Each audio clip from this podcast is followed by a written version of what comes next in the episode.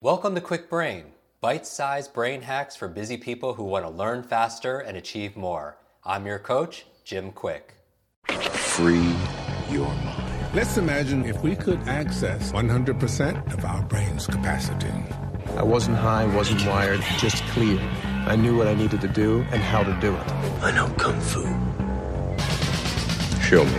How do you sleep smarter? This is a question that is asked frequently in our private Facebook group. How do I fall asleep faster? How do I stay asleep? How do I sleep deeper? So, why are we talking about sleep in a brain show? Well, let me start by asking you a question. When you get a bad night's sleep, and it's happened to all of us, how do you feel the next day? How does your brain feel the next day, right?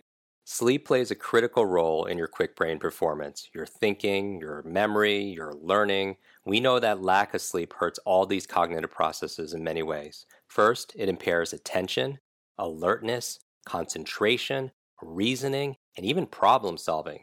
This makes it more difficult to learn effectively. Second, during the night, various sleep cycles play an important role in consolidating important memories in your mind.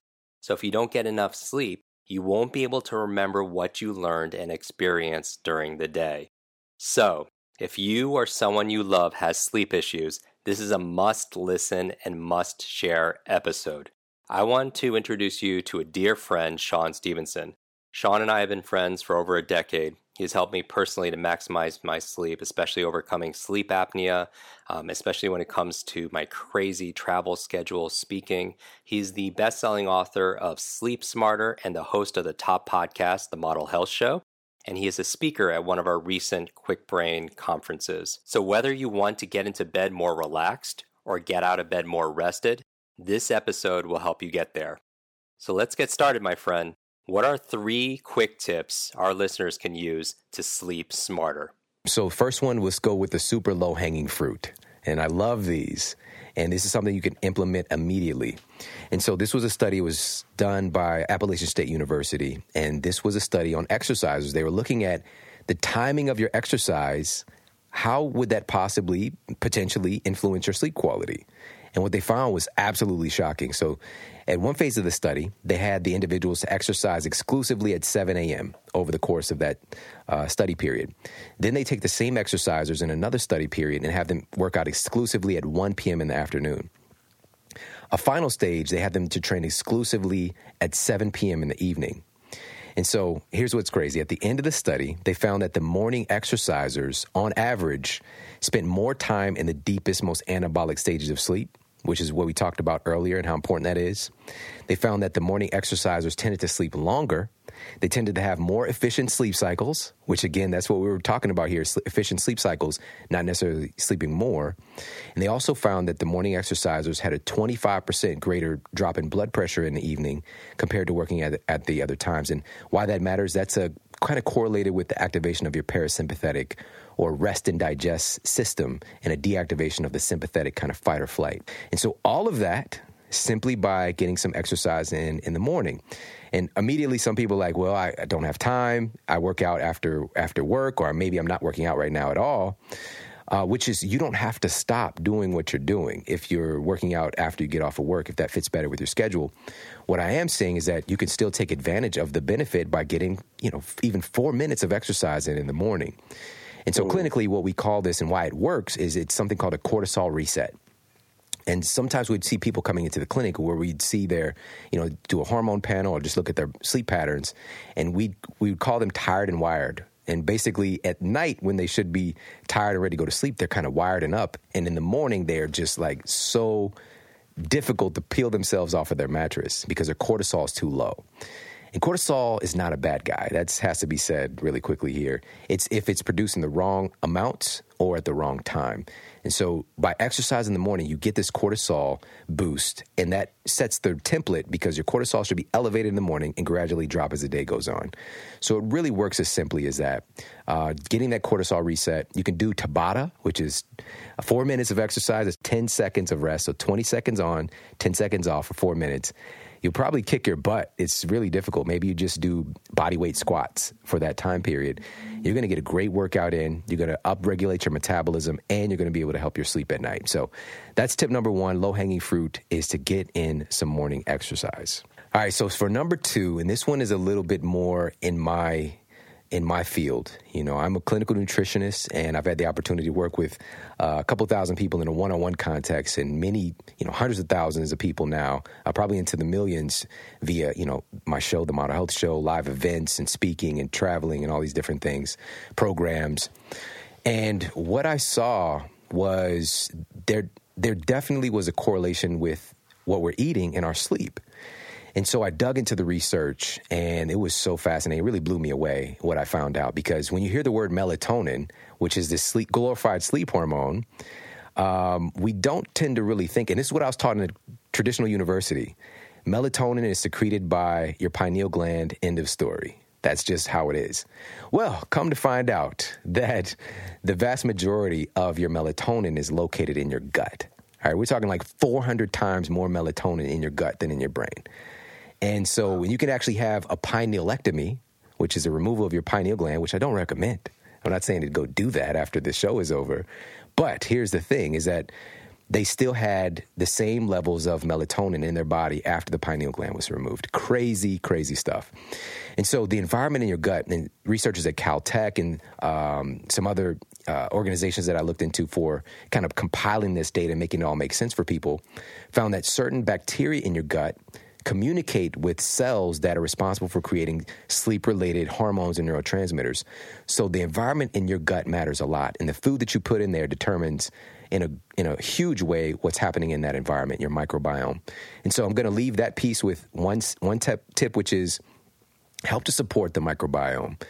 Don't put things in your body that destroy your micro, microbiome if at all possible. So, avoiding unnecessary antibiotics, chlorinated water, uh, processed foods that help to keep opportunistic bacteria in control of your ship. So that's part one. And this is much more in depth in Sleep Smarter. And this chapter seven, I never forget this chapter because it blew my mind writing this way. Um, but also, we want to add in more what I call good sleep nutrients.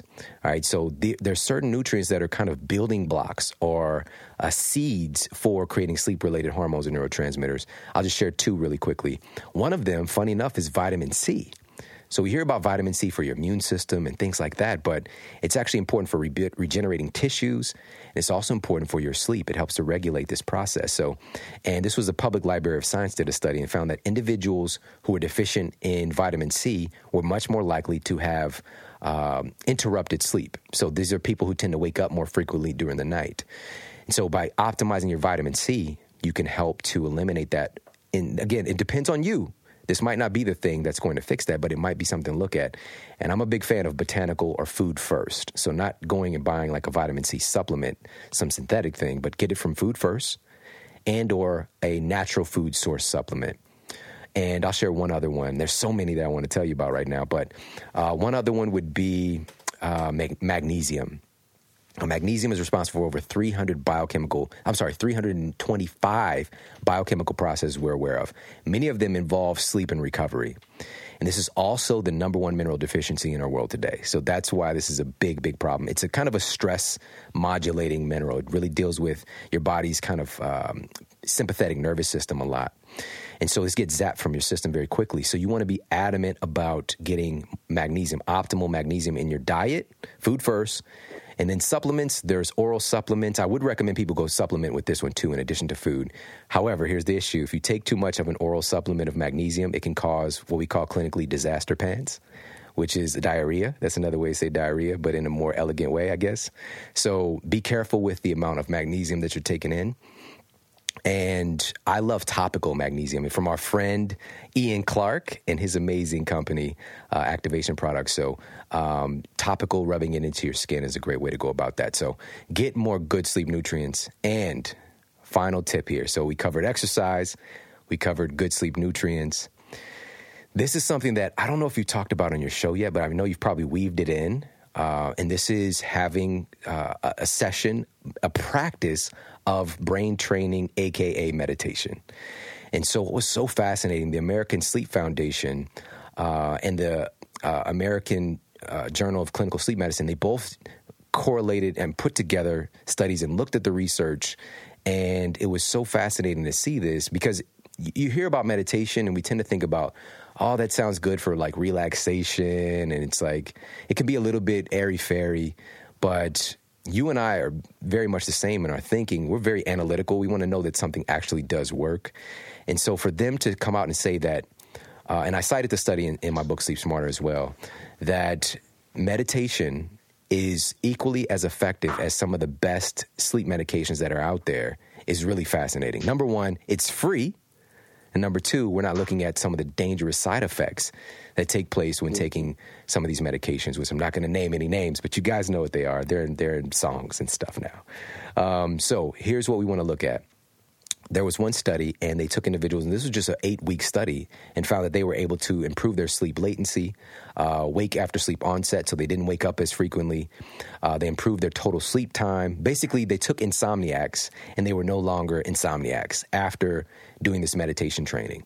All right and this was of course it's not 100% of the people but there was like 76 or 84% i don't remember the exact number effectiveness or improvement for people. It's, it's crazy and you look at some of the effectiveness for some of these drugs, and it just doesn't even measure up. So, having a meditation practice each day, and this is why it's called a practice. And what they found was meditating in the morning can help you sleep better at night. And to sum this up really quickly, is why does this work? Well, there's this saying that is, um, you know, my bed. You're like you're ready to go to bed at night, and there's a quote that says, "My bed, it's this magical place that I go to remember everything I was supposed to do."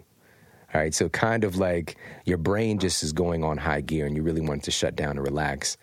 And it's happening more than ever today. And so, what we want to do is we have a lot of windows open on the computer screen of our minds. And that's cool through the day because it helps you to serve. It helps you to be able to do your job. It helps you to be able to answer questions and to be there to, to, to help people. But at night, we want to be able to minimize all those tabs and just keep the sleep tab open. And that's what meditation really allows you to do is to help you to support, not to have no thoughts, but to be able to focus your attention on sleep. All right, so uh, there's three powerhouse strategies. Of course, we could dive in deep on all of these things, but I hope that provides people a little jumpstart to get going. Thank you so much, Shawn. There you go. Three simple and effective, actionable ways to sleep smarter, faster, and deeper. You got exercise, you have nutrition, you have meditation. I highly recommend you get your copy of Shawn's book, Sleep Smarter. It's the ultimate guide to maximizing your sleep. We will put links in our show notes, as we always do, to all the resources mentioned in this episode at kwikbrain.com and our private KwikBrain Facebook group. Make sure you subscribe so you can receive our next episode. And until then, sweet dreams. Want to double your brain speed and memory power? If you'd like to learn rapidly and get ahead faster, I'd like to give you my brand new Kwik Brain Accelerator program. You will discover exactly what I teach my clients to learn, read, and remember anything in half the time. There is no charge. It's my gift to you for being one of our subscribers. That's kwikbrain.com. Growing up struggling with learning challenges from a childhood brain injury, it's been my life's mission to help you have your very best brain so you can win more every single day. Now, want more Kwik Brain? Here are four ways to fast track your results and lock in what you just learned into your long term memory. Remember FAST, F A S T. The F stands for Facebook. You're not alone on this journey. I invite you to join our free private online group. There you can connect with me, your fellow brain lovers, links to resources, and even submit your questions for me to answer in future episodes. Go to kwikbrain.com. That's K W I K brain.com. The A stands for apply. Act on what you learned today. Remember, knowledge is not power, it's potential power. It only becomes power when you use it. So use what you just learned. The S stands for subscribe. Don't miss the next episode and other free brain training. And finally, the T stands for teach. You want to learn faster now? The key is to lock it in right away by teaching it to someone else. When you teach something, you get to learn it twice. Here's a simple way to do that leave a review on iTunes. Leave a review with your biggest takeaway from this episode. You could also post and share this podcast on your social media. It helps us spread our mission of building better, brighter brains. And of course, tag us so our team can properly thank you. Hashtag KwikBrain, K W I K Brain. Mine is at Jim Kwik, K W I K, on Instagram, Facebook, and Twitter. So, what does FAST stand for? Facebook, apply, subscribe, teach. I'll see you in our next episode of Kwik Brain. Until then, remember, you are faster and smarter than you think. I hope you're enjoying this episode. And if you want to go deeper with many of these authors that we have on our podcast, these experts, I want to invite you to join our Kwik Success program. This is our monthly lives that I do, where I teach something brand new that we haven't taught before, answer your burning questions, and also we have something that people have been requesting for many years a quick book club. This is your limitless book club where every single month we read a book together, uh, like a book provided by this author. And then we get the author to come online and join us for a one hour uh, share going deeper in these strategies, how to put them into practice. Uh, I share my five tips for how to memorize things out of these books. Many people want to read a book a month or build up to that, and this would be the program. So if you want to join, just go to kwiksuccess.com and get your spot and join us live and get to meet these authors very uh, up close and personal. And uh, back to the episode.